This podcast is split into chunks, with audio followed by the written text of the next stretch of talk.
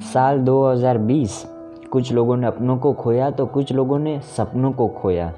बहुत सारे लोगों ने अपनी जान गंवाई तो बहुत सारे लोगों ने अपनी जान बचाई। साल 2020 ने हमें ये तो सिखा दिया कि बाहर के बर्गर में इतना दम नहीं जितना माँ की रोटी में होता है।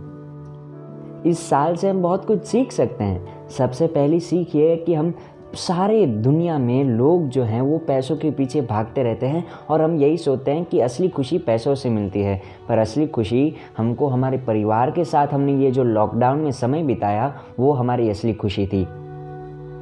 जब मोदी जी ने लॉकडाउन अनाउंस किया था, तब हमको लगा कि इक्कीस दिन में सब कुछ नॉर्मल हो जाएगा। पर इक्कीस दिन के बाद पता चला कि ये जो सिचुएशन है, वो अब धीरे धीरे एक ऐसी सिचुएशन बनती जा रही है, जहाँ पर हर एक मिनट में एक एक जान की कीमत होगी। 2020 में पढ़ाने का और पढ़ने का तरीका ही बदल गया।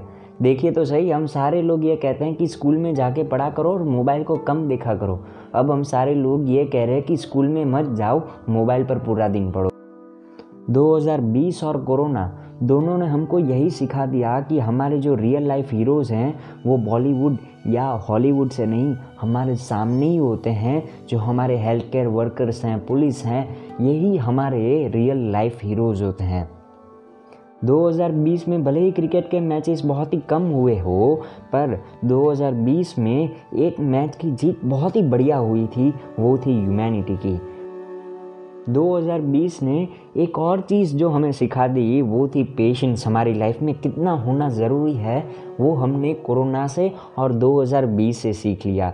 पेशेंस हमारी लाइफ में इतना इंपॉर्टेंट है जितना खाना, पीना और सोना।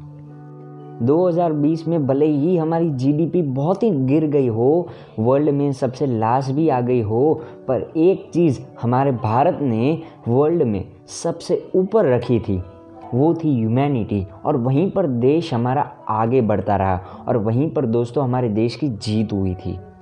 2020 में भले ही भारत की इकोनॉमी पूरी टूट गई हो, पर 2020 में भारतीय लोगों ने जो सबसे ज़्यादा कमाया था, वो था प्यार और ह्यूमैनिटी ह्यूमैनिटी दोस्तों, हमने इतनी देखी कि हमको आँखों में शायद रोना भी आ गया हो। 2020 में हमने जितने प्रॉब्लम्स देखे हैं, उतने ही सॉल्यूशन 2021 में हमारे लिए 24 फोर बाई सेवन अवेलेबल होंगे। मैं ऐसी उम्मीद रखता हूँ। आज के लिए हम इतना ही रखते हैं। मैं उम्मीद करता हूँ कि आपको ये पॉडकास्ट पसंद आया होगा। अगर पसंद आए तो प्लीज़ इस अपने फ्रेंड्स एंड फैमिली के साथ इसे शेयर कीजिए, क्योंकि शेयरिंग इज़ कैरिंग और आप जैसे लोग इस पॉडकास्ट को अगर शेयर करेंगे तो आपकी भी इज़्ज़त बढ़ेगी। आज के लिए सिर्फ़ इतना ही। Thank you and wishing you a happy new year